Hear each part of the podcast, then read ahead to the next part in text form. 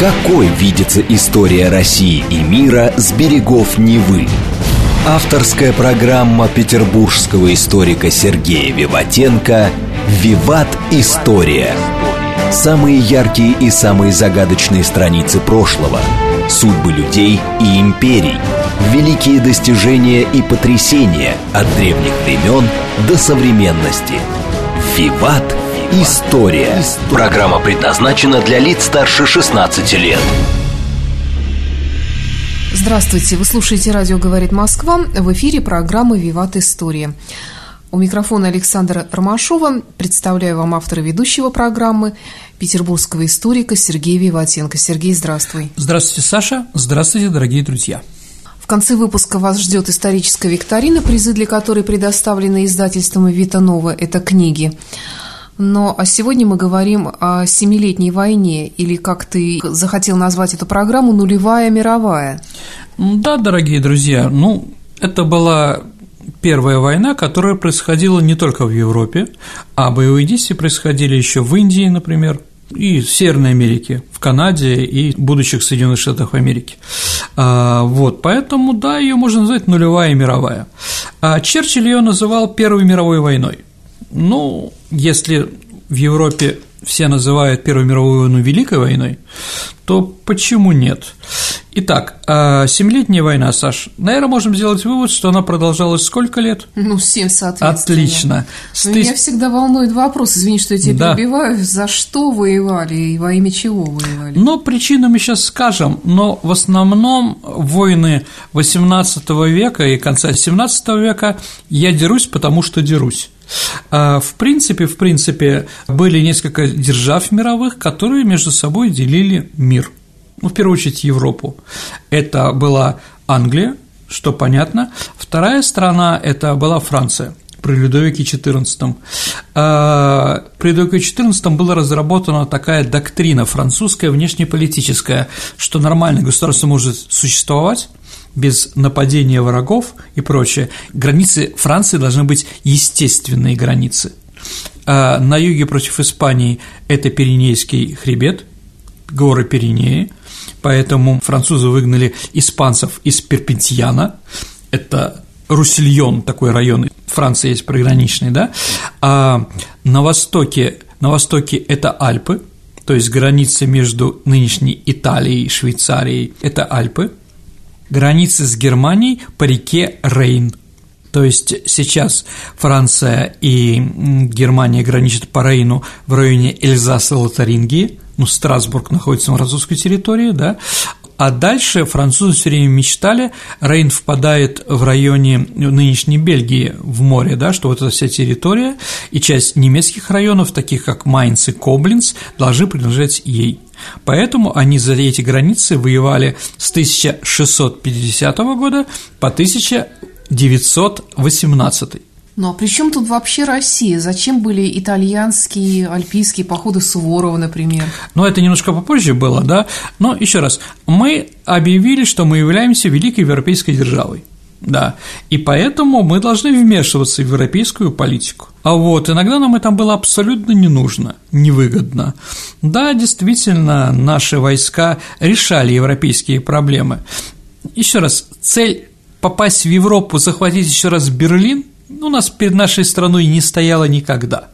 А заметьте, что наши походы в Европу – это походы только в ответ – ну, наполеоновские войны, мы в Париже, да, они в Москве, а потом мы ну, в Париже. Это еще объяснимо. Да. А вот а... как простому русскому мужику объяснить необходимость слезть в Альпы? Сложно. Гроссполитик, как говорят в Германии, да, он достаточно тяжелый и действительно не всегда нам интересен и выгоден. Но мы сейчас рассмотрим проблемы, почему Россия вступила именно в Семилетнюю войну.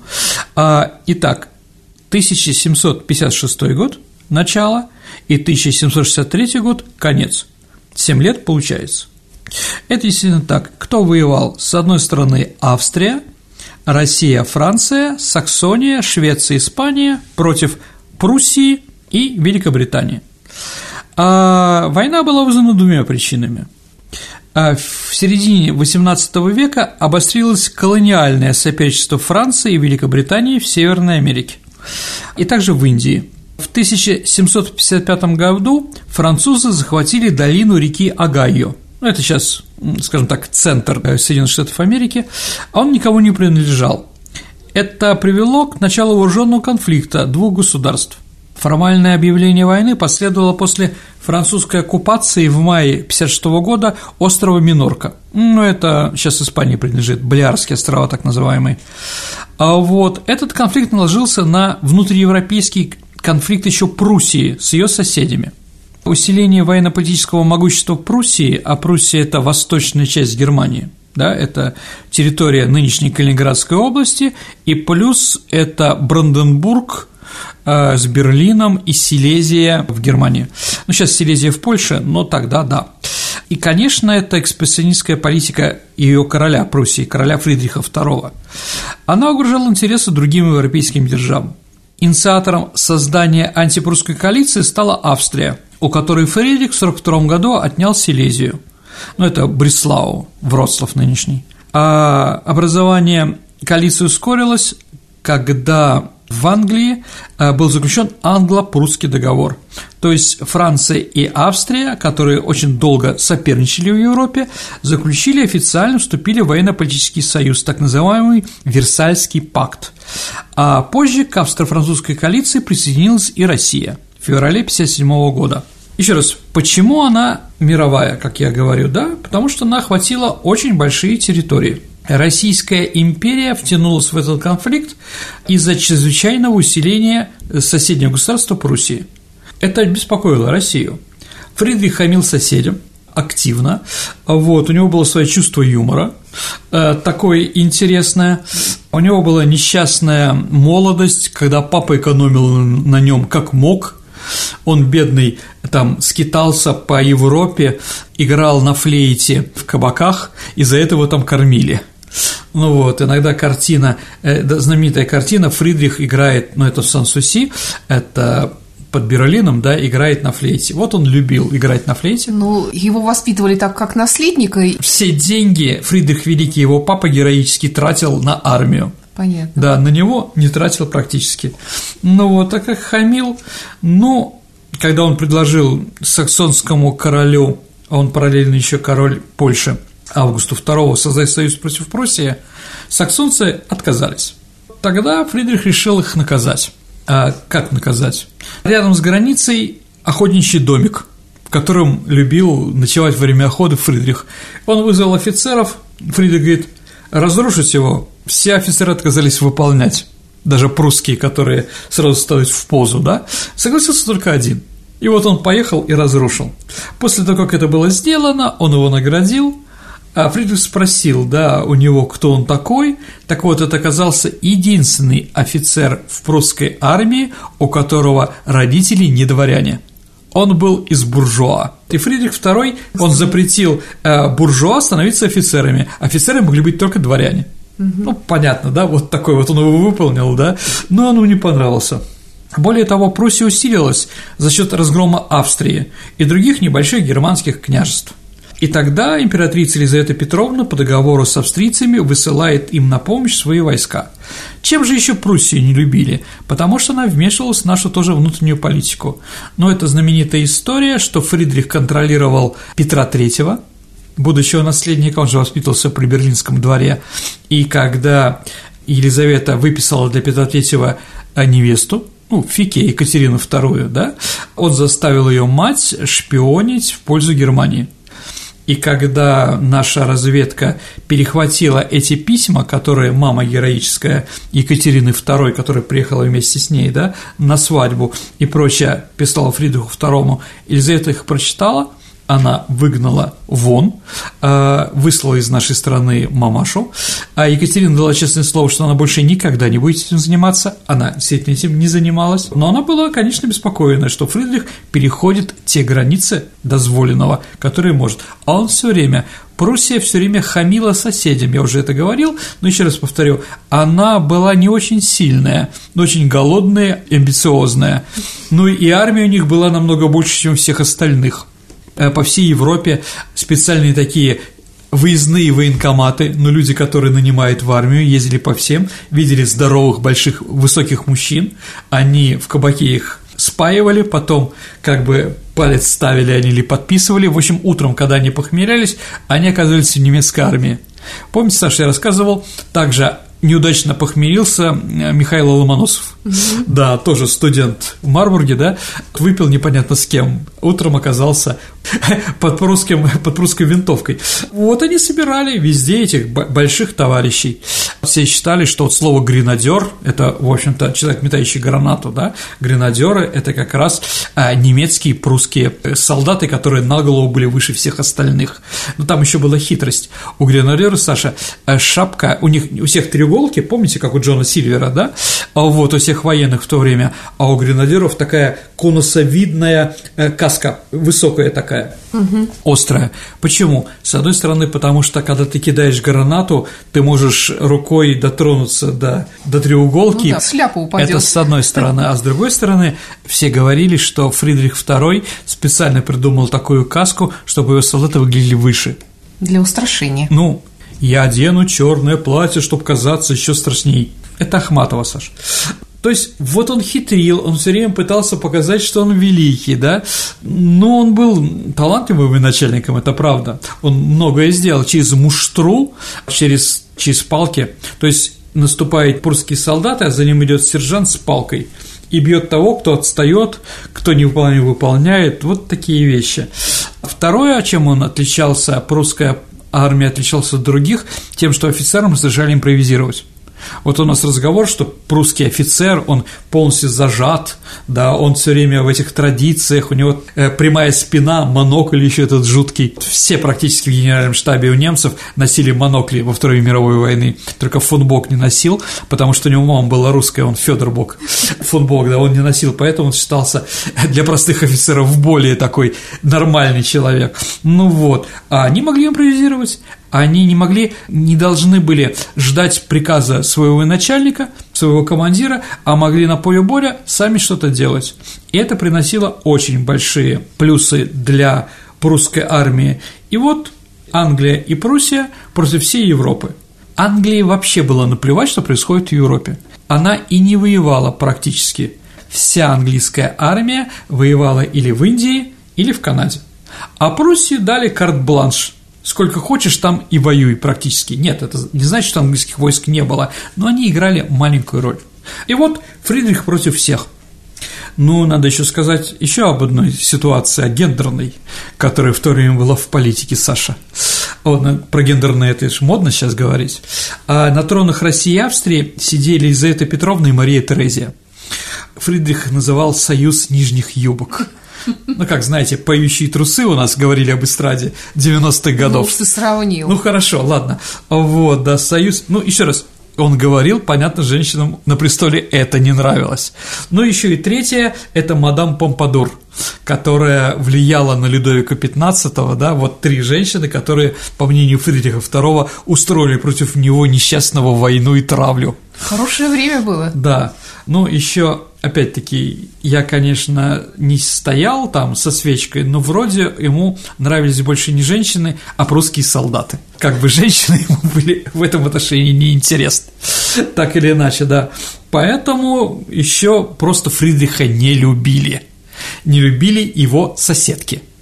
Ну, сначала начали воевать Австрия и Франция против немцев, да, против пруссов, прусаков и Англии, а мы вступили через 7 месяцев. За это время была дипломатическая борьба. То есть понятно, что будем воевать, тут разговора нет, другой вопрос, против кого? Это важно. Что нам более выгодно? Ведь Фридрих II – это он первый нам предложил поделить Польшу. Это было еще в 40-е годы XVIII века – то есть идея союза с Пруссией, с Германией для России была очень выгодна. Мы потом вернемся к этому союзу в 70-е годы XVIII века, и этот союз будет для нас однозначно выгодный весь XIX век и вторую половину XVIII э, века. Но в то время Елизавета не приняла решение, что ей выгодно, да, делить с Пруссией, потому что, в принципе, Польша была слабая, и мы там все равно пользовались большим влиянием, чтобы то и Пруссию туда не пустить, а, в славянские земли, да, или воевать против Пруссии, потому что они обнаглели. Еще раз, Пруссия с нами не граничит, поэтому захватить какие-то ее территории, ну, это как бы странно. Ну, там был разговор, конечно, мы даже захватили Восточную Пруссию с Кенигсбергом, но это уже другая история, мы к ней вернемся. Итак, война началась в Америке. Да, Англия платила Пруссии, а сама воевала в Америке и в Индии. То есть в США, Саша, эта война называется «против французов и индейцев», не семилетние и прочее. Великая англо-французская дуэль. Еще иногда это тоже называется. Еще раз, Англия и Франция воевали за колонии, все остальные воевали, потому что любили воевать. Ну как не воевать в то время в Европе, это было модно. Ну еще Елизавета, она к этому времени уже начала сдавать, по возрасту, начали болезни, и поэтому, когда началась война, было специально под эту войну создано такое совещание, которое было над Сенатом, это конференция при высочайшем дворе. Туда пришли самые известные в то время политики, э, генералы, да, и фавориты – Шуваловы, Разумовский и многие другие. С началом войны, когда Россия вступила в войну, выяснилось, ну, это было всегда, это будет и потом, я думаю, что будет и в следующие, если, не дай бог, будет война, Россия, русская армия подготовлена к войне плохо. Я не знаю, когда там была она хорошо подготовлена, да, но все время. То есть не было полного комплекта солдат, а не было лошадей, неважно, обстояло дело с толковыми генералами – и командующим, который был первый назначен на эту пост, был фельдмаршал граф Апраксин. Апраксин из старинного рода, он имеет отношение к адмиралу Апраксину, стал знаменитым в войне с Турцией в 30-е годы XVIII века, ну так или иначе, он повел нашу армию в Германию. А почему его назначили? Да потому что он зависел от конференции. Он в политике, на него очень сильное влияние оказывали канцлер Бестужев-Рюмин, ну, Трубецкой, Батурлин, ну и братья Шуваловы. Итак, мы шли к Кенигсбергу, и по дороге на Оленбург и 19 августа 1957 года началось первое сражение, в котором мы воевали. Наш авангард вышел на лесную опушку и увидел там а, в боевом порядке немецко-прусскую армию фельдмаршала Левальда который сразу приказал э, кавалерии, приказал наступать. Это сражение, Саша, при Гросс и Егерсдорфе. Если мы попытаемся перевести с немецкого Гросса и Егерсдорф, что мы получим Гросс – это что? Большой. Большой. А егерь? Кто такой егерь? Охотник. Умница. Дорф – деревня, большая охотничья деревня. Ну, как еще в лесу называть, да? Они же на пушке встретились, да? Мы же были не готовы, разведки у нас не было, мы забыли послать разведку впереди себя, потому что, ну что там, да? Мы идем, да, по приказу матушки Елизаветы, да, все разбегаются и должны руки поднимать, а тут бац, и какая-то армия, притом она уже была готова, потому что немецкая разведка работала нормально, она знала, что мы идем. И они, пока мы не построились ни в Каре, ни в какую другую э, линию обороны, да, они атаковали наш второй московский полк да, во главе которого стоял генерал Лопухин. Он, и там еще были другие три полка, а Лопухин, кстати, погиб в этом сражении, на нем было обнаружено после э, сражения три пули, которые в него попали от мушкета, да, и он один из генералов, который вот принимал активное участие в этой войне. Три полка побежали, а второй московский полк оказал горячее сопротивление, встал на месте и стал первый сдерживать прусаков. А сражение было очень кровопролитным, ситуацию спас молодой тогда генерал Петр Румянцев – ну, я думаю, что в Гомеле знают о таком, будущий фельдмаршал. А он с полками резерва продрался через лес и ударил во фланг э, немцам. И немцы побежали. Это была первая русская победа. А, узнав о бое, Фридрих II а, заявил, узнал о ситуации, как это все происходило, что про второй московский полк, что русского солдата недостаточно убить, он сказал, его надо еще свалить. А саксонский наблюдатель, который был в нашей армии, заявил, в сражении при Гросс и Дерсдорфе у русских не было ни времени, ни возможности перестроиться в каре. Все же они чрезвычайно преуспели. Абсолютно бесспорно, что если бы у этих солдат, которые в экстремальных условиях проявили выдающуюся отвагу, был бы лучше организован обоз, система снабжения и так далее, то этой армии очень трудно противостоять. Действительно, наша армия, ну, скажем так, на тради... воспитанная на традициях русского народа, она показала себя очень геройской. И просто так драпать она, конечно, не собиралась. Чем знаменита Семилетняя война? Это еще борьба внутри нашей, нашей верхушки. Воевать, не воевать. И Апраксин, как фельдмаршал, в первую очередь политик, у него были связаны руки – он мог дальше идти, захватывать Кенигсберг или потом идти на Берлин, но в то же время все знали прекрасно – это хочет Елизавета Петровна. Но она уже в возрасте, она уже болеет и может в любой момент умереть. А тогда кто у нас русским царем должен быть? Петр III, который обожал Фридриха. Он во время войны ходил, в первое начало, когда была война, он все время ходил в прусской форме. Ну, понимаете, как бы, если бы я не знаю, там, Ворошилов в августе 41 года пришел бы на заседание Политбюро в эсэсовской, понимаете, да? Чудовищно. Определенно, да. Но Петр Третий мог себе это позволить. Да, вот он ходил, пока ему тетка Елизавета, дурак, ты уже вот тут сидишь, одень что-нибудь другое русское, типа, да. Ну, смешно, смешно. Ну, вот такой человек, потому что он обожал Фридриха II. Вот. Ладно. И вот поэтому быстро наступать, быстро наступать он не мог. А, делал шаг вперед, два шага назад. Так или иначе, поэтому, когда Елизавета а, снова стало интересно не ее болячки, а война, он а, приказал, поменял начальника и стал фермор. Он как раз и занял Кёнигсберг. Кстати, Пруссия сразу приняла присягу в пользу, в пользу Елизаветы. Один из первых, кто принял присягу в пользу Российской империи, был Эммануил Кант. Там стали издаваться а, деньги, на которых была изображена Елизавета и надпись по-немецки «Елизавета – король, не королева, а король Пруссии». Да, Фридриху особенно это бесило, да, то есть все были против него.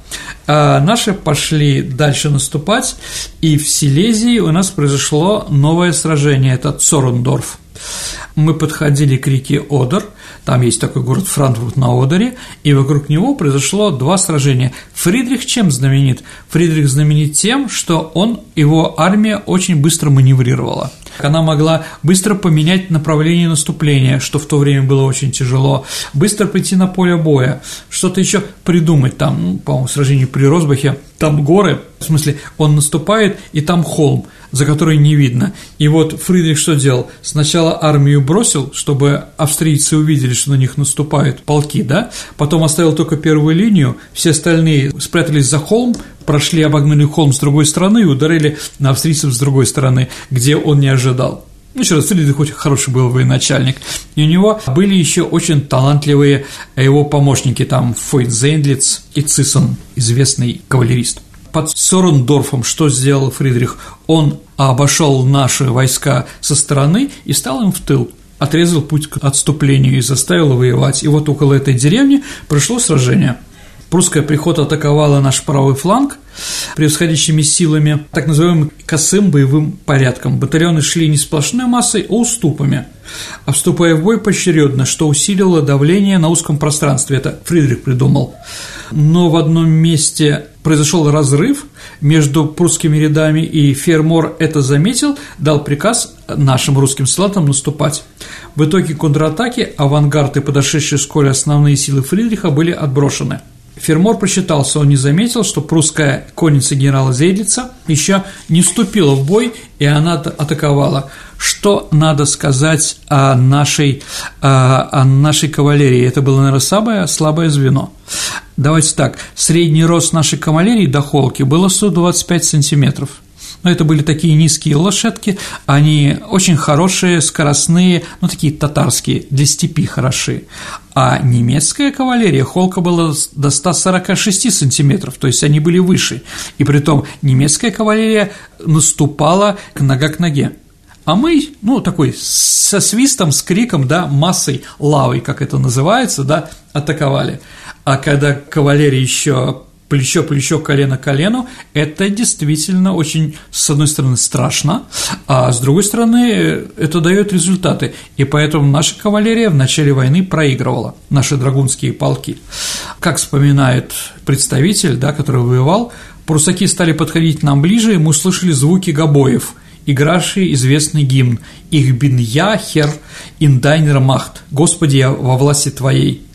Но и наши гренадеры все-таки смогли остановить кавалерию вражескую, но не успели построиться в каре.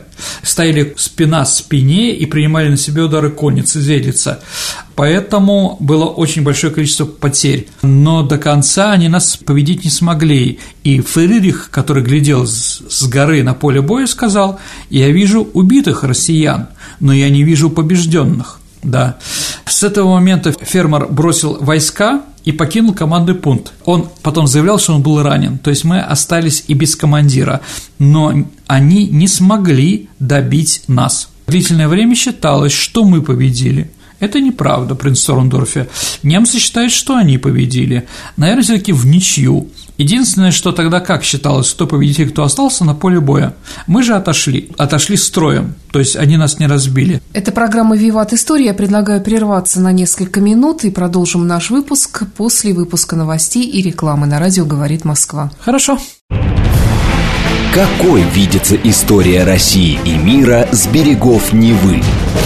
Авторская программа петербургского историка Сергея Виватенко «Виват. История». История. Вы слушаете «Радио говорит Москва». Продолжается программа «Виват История». У микрофона по-прежнему автор ведущей программы Сергей Виватенко и я, Александра Ромашова. Сегодня у нас разговор о Семилетней войне. Итак, вернемся в Пруссию. Что еще про Церундорф надо знать, наверное, что это в этом бою прославился такой офицер-кавалерист Григорий Орлов.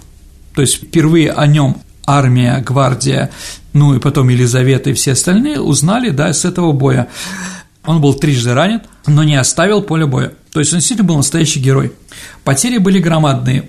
13 тысяч человек из 22 тысяч.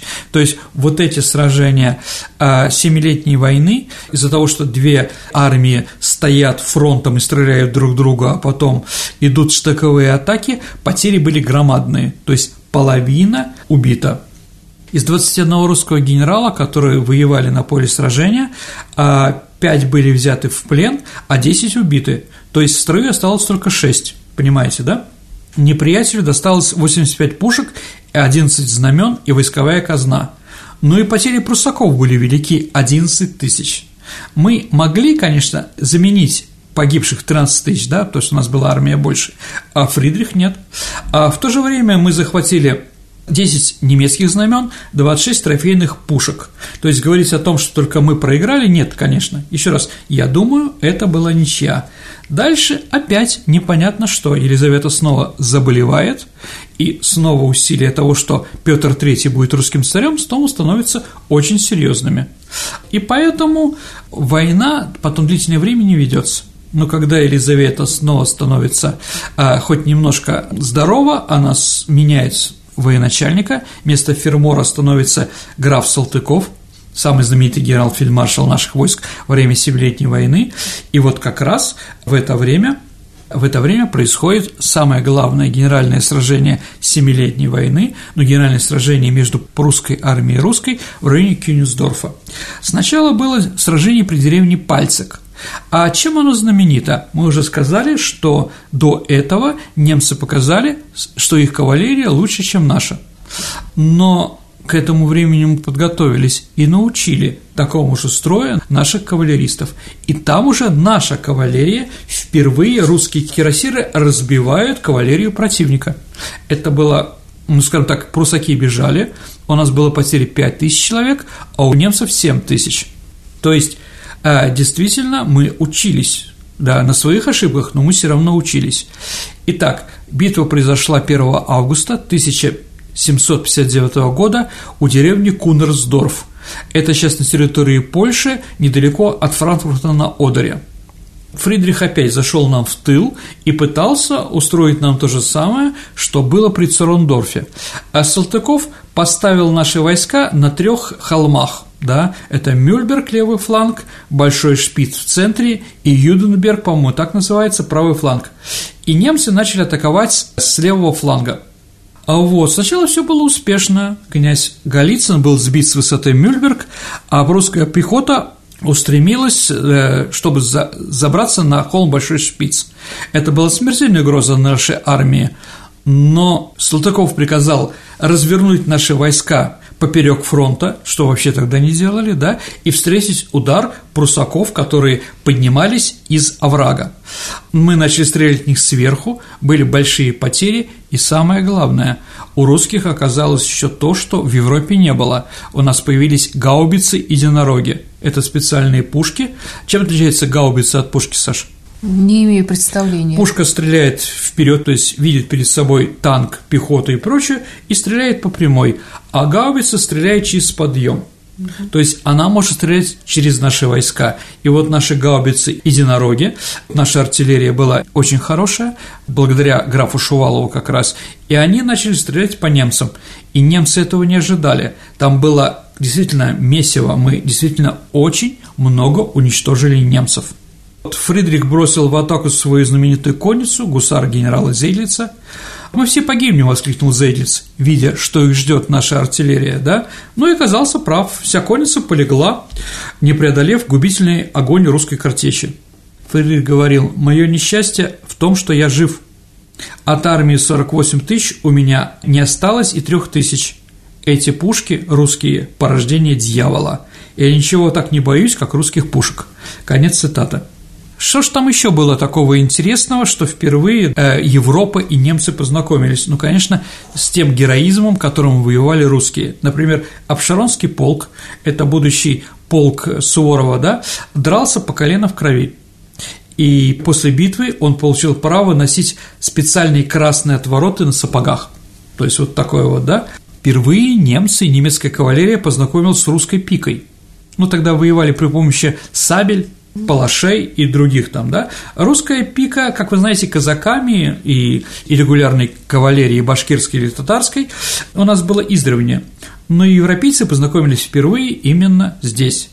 Это оказалось очень неприятным сюрпризом для хваленной прусской, прусской кавалерии Зейдлица – у тяжелых кавалеристов и кирасир немецких просто не хватало длины оружия, чтобы бить изворотливых казаков. А у нас трехметровая пика, которая, да, казак бил этой пикой, ему еще помогал, к примеру, калмык, который стягивал немецкого всадника из седла при помощи аркана, ну, лассо, Саш, да? Потом, когда он падал, его уже окончательно кололи, да, этой самой пикой на земле. Ну и самое интересное, что казаки увидели Фридриха и бросились к нему. Только с большим трудом Фридриху удалось сбежать, но он бежал так, что он бросил свою трехуголку. Трехуголка, его шляпа попала к нам, она длительное время хранилась в музее Суворова, а сейчас она хранится в Эрмитаже. То есть что-то до Фридриха у нас осталось. Итак, из 48-тысячной армии остались только 17 тысяч, 5 тысяч прусаков оказалось в плену, остальные были убиты, 172 орудия, 26 знамен. Фридрих говорил, у меня больше нет никаких резервов, и, по правде говоря, я верю в то, что все потеряно. Гибели своего отечества я не переживу. Прощайте навсегда, написал он своим родным в Берлин, но не умер. Ладно. Ну, еще раз, он был действительно достаточно острый ум. Как он решил проблему военных э, расходов? Фридрих получил свой монетный двор, который у него был, отдал такому еврею Ефрему. И тот изготовил 10 миллионов талеров, которые, ну, талеры до этого было денежной единицей немецкой. Что же делал э, Ефрем, или Ефраим, как его звали, да? Он просто делал эти 10 миллионов талеров э, легче на одну треть. Ну, так вот, да. А, значит, бежит Фридрих э, с Кенигсдорфа, и рядом идет по дороге солдат-дезертир. Он говорит, «Почему ты покинул меня?» – спросил Фридрих. «Потому, государь, что ваши дела плохи», – откровенно признался беглец. «Да это так», – ответил король, – «ну подожди до следующей битвы. Если мои дела не поправятся, мы дезертируем вместе». Это анекдот тех лет? Ну, это, ну, нет. Ну, байка. Нет, это не байка. Это он, правда, был, но еще раз говорю, юмор у него был. Угу. Юмор определенный, да? Салтыков не решился преследовать впавшего в панику Фридриха. У него у нас тоже были большие потери, да? Понятно, что Салтыков не хотел тоже, чтобы большое количество людей погибало, поэтому сказал, что еще одна победа, и мне придется идти с палочкой в Петербург, сообщать об этой победе, да? Но Елизавета написала ему жесткое письмо, в котором обвинила его, что он пытается сберечь армию. Хотя ты и должен заботиться о сбережении нашей армии, писала Елизавета, Однако худая эта бережливость, когда приходится вести войну несколько лет, вместо того, чтобы окончить ее в одну кампанию, одним ударом. А Салтыков его сменил э, фельдмаршал Бутрулин. Но дальше как тогда шутили, Саша, да?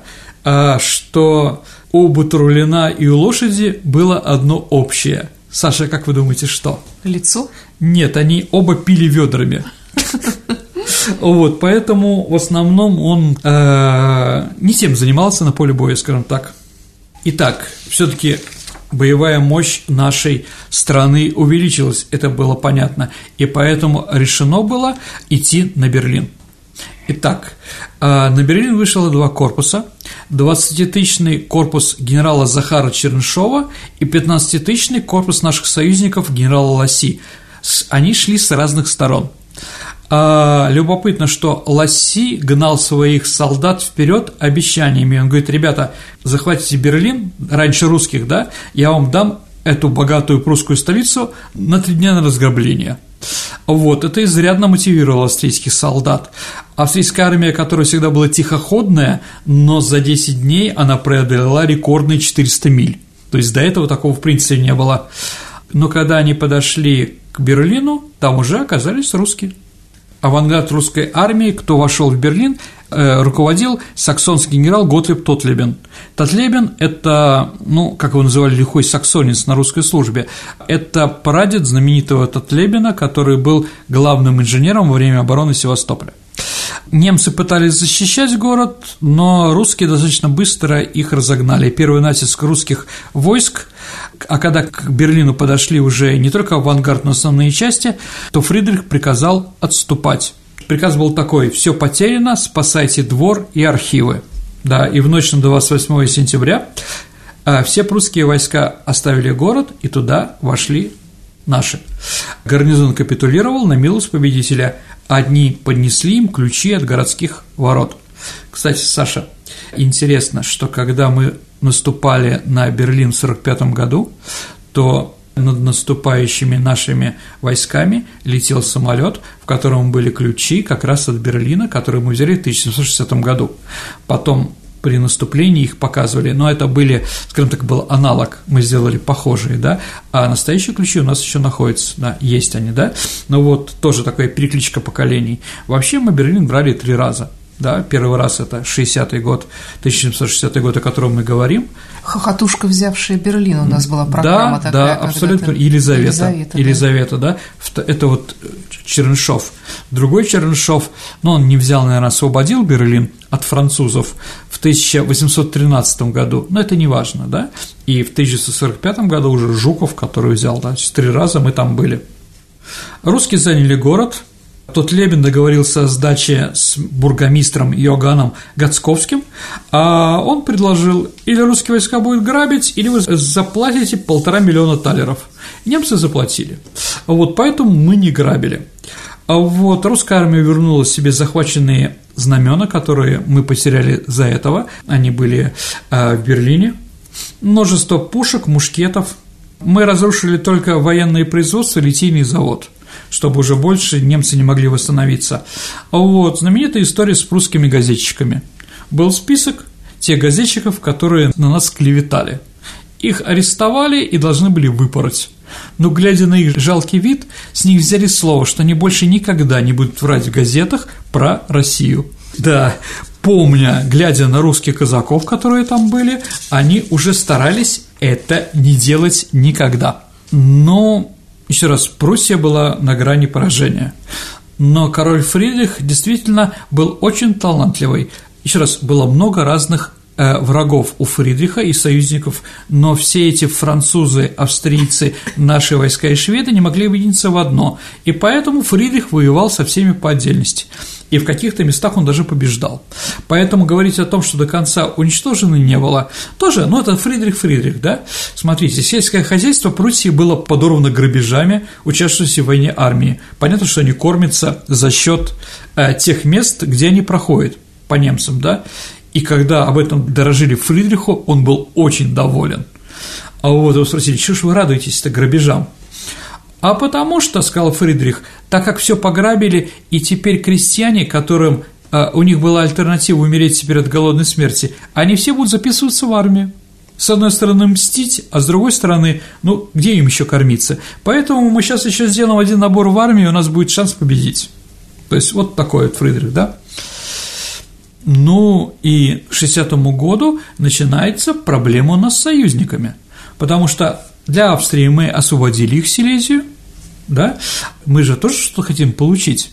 У нас же не было такого четкого, да? И вот мы требовали Восточную Пруссию, но французы и австрийцы начали говорить, что об этом мы, возможно, поговорим после мира. То есть в 60 году перед нами стала ситуация, стала ситуация, что, возможно, теперь вся Европа будет воевать с русскими.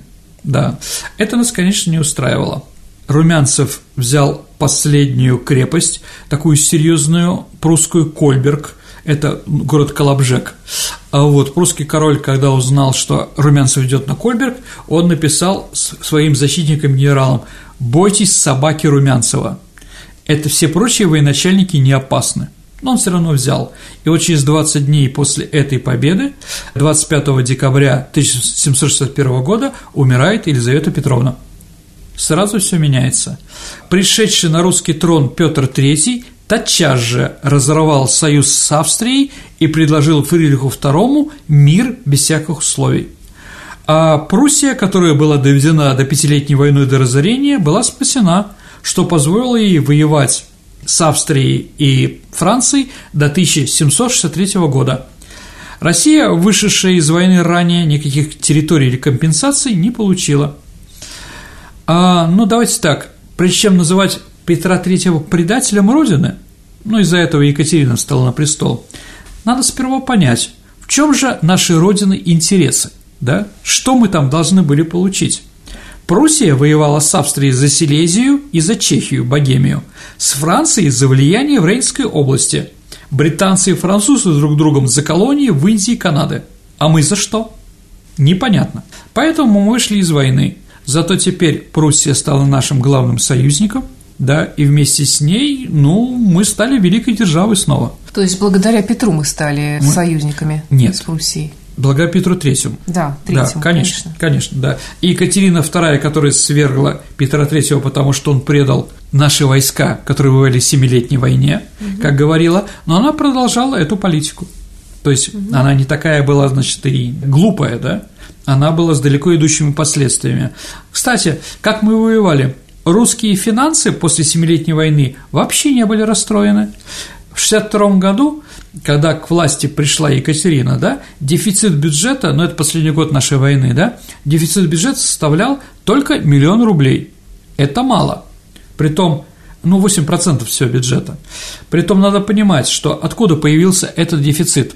800 тысяч рублей Екатерина вытащила из казны и раздала тем, кто поставил ее на престол. То есть после того, как она пришла к власти, она всех отблагодарила. То есть война тут вообще ничего, никакого не имеет отношения. Ну, давайте пару слов еще. А генерал Татлебин, о котором мы говорили, взяв Берлин, а увидел в Берлине молодого казака и заметил, что, смотрите, сказал он, у этого казака сходство с будущим нашим императором Петром III. Этот казак был Емельян Пугачев. Вот, аж вполне возможно, какое-то сходство у них было определенное.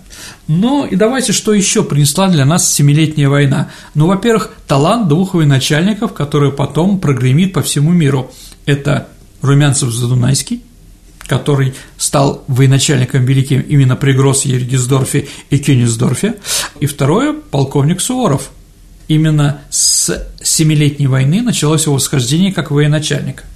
Ну и еще а, воинский устав 1706 года, по которому мы воевали, а устав – это книга а, «Как можно воевать», «Как нужно воевать», да, гласил, чтобы во время войны офицеры и солдаты во время наступления не было какого крика во время боя. А если кто-то будет что-то кричать, то офицеры должны быть повешены, да. А офицерам такая дается власть, ежели солдат или драгун закричит, того можно заколоть до смерти. Было отменено клич «Русский ура». Да, ну, виват можно было кричать только не на поле боя, а когда едет военачальник. И в следующий раз, А в следующий раз крик «Ура», как пишет журнал военных действий, было услышано 19 августа 1957 года во время этого сражения при Гросс и Герсдорфе. А его высочайшее происходительство генерал-фельдмаршал Салтыков все во фронте стоящую армию объездил, и он кричал «Виват ее императорскому величеству, нашей природной государыне, при милосердной матушке Изавет Петровны, на многое лет, и дальше кричал «Ура! Ура! Ура!» и солдаты его отвечали. То есть вот «Ура!» было снова возвращено уже навсегда в нашу армию. Итак, результаты войны. Стало утверждение полной гегемонии Великобритании на морях. Она добилась своего. Резкое ослабление колониального могущества Франции. Франция потеряла Индию, которая имела три четвертых земли, а также Канаду. Угу. Пруссия сумела сохранить статус великой европейской державы. Эпоха преобладания австрийских Габсбургов в Германии ушла в прошлое, Отныне в ней в Германии устанавливается относительное равновесие двух сильных государств – Пруссии на севере и Австрии на юге. Россия, хотя и не приобрела никаких территорий, укрепила свой авторитет в Европе и продемонстрировала свои немалые военно-политические возможности. Вот, наверное, все, что я хотел вам сегодня рассказать. Ну что ж, виват, виват история. Сергей, традиционный вопрос наших слушателей, который я, к сожалению, забываю каждый раз тебе задать. Что угу. почитать по теме? Ну, наверное, книжка Евгения Анисимова, нашего петербургского историка, известного, да, «Императорская Россия». По-моему, эта книжка вышла в восьмом году, и ее можно найти как в интернете, и также в библиотеках или в книжных магазинах. Переходим к нашей постоянной рубрике «Ответы на ваши исторические вопросы». Напомню, что присылать их вы можете нам по электронному адресу радио Виват собака mail.ru либо вступайте в нашу группу ВКонтакте, и там тоже есть возможность задать вопрос Сергею. Э, Светлана спрашивает, наверное, во все времена ходят легенды о подмене того или иного правителя. Слышала, что в старые времена бытовала легенда о подмене Петра I. Расскажите, пожалуйста, об этом и других подобных случаях в истории. Господи, ну давайте так. Э, дальше в художественной литературе эта подмена не происходит. Ну там железная маска – да, под, подмена Людовика XIV на его брата Филиппа, а, близнеца. Ну, господа, не было никакой подмены. Разговор о том, что во время Великого посольства Петра подменили на грузина, это ерунда абсолютная. Почему ерунда? Ну, во-первых, где найти такого грузина на 2 метра 4 сантиметра, да, 37 размер обуви, да. во-вторых, чтобы он всех знал, в-третьих, что все люди, которые знали Петра Первого, почувствовали, что царь не настоящий, ну и тогда не было таких хирургов, которые могли из себя сделать более молодую и красивую. Ну, еще там много наследников, наверное, подменяли так в умах народа. Ну да, да, да, царь не настоящий. Ну и потом э, уже в наше время тоже такие легенды ходят. Кого у нас подменили? Президента запросто. Серьезно? Конечно, да, Господи. есть такие целые теории заговора. Ну да ладно. Прежде чем перейти к нашей исторической викторине, я напомню, что в конце месяца, какого числа, Сергей, какого декабря? 22 декабря. 22 декабря, в воскресенье, будет специальный выпуск, целиком посвященный ответам на ваши исторические вопросы, которые вы можете оставлять либо в нашей группе ВКонтакте, группа программы «Виват История», либо отправлять на электронный адрес радио Виват собака mail.ru. Ну а теперь наша историческая викторина. Угу. Саш, прошлая передача у нас была посвящена Андрею Андреевичу Громыко. Да. И вопрос был такой. А если в Министерстве иностранных дел, когда Громыко принимал решение, все говорили, что Громыко агакал, да? Угу. Что же на самом деле делал Громыко, если так это называлось? Ответ такой, когда он считал, что дельное какое-то предложение, он на документе ставил две буквы А и Г, Громыко. Ну Андрей. да, Андрей Громыко агакал, да. Угу. Поэтому вот агакал, значит, Громыко принял решение. Есть ли у нас победители? Ты знаешь, у нас мало правильных ответов, mm но тем не менее есть. Ну, От прекрасно. Светланы Валуйкиной пришел. Поздравляем Светлану Валуйкину. Она прекрасно разбирается в ситуации в Министерстве иностранных дел. Хорошо. Новый вопрос. Угу. Итак, Сейчас это невероятно популярное в русском народе блюдо придумали русские солдаты, находящиеся в Пруссии во время Семилетней войны. До этого главный ее компонент встречался в России только на богатых дворянских столах. Ответьте двумя словами, как называется это блюдо. Двумя словами. Двумя словами, да. Хорошо, мы ждем ваших ответов по нашему электронному адресу радио Виват собака mail.ru. Либо вступайте в нашу группу ВКонтакте и в личном сообщении Сергею Виватенко или мне, Александре Ромашовой, тоже можете отправлять ваши ответы. Ну а на сегодня все. Спасибо, Сергей. До свидания, дорогие друзья. До новых встреч в эфире. До встречи.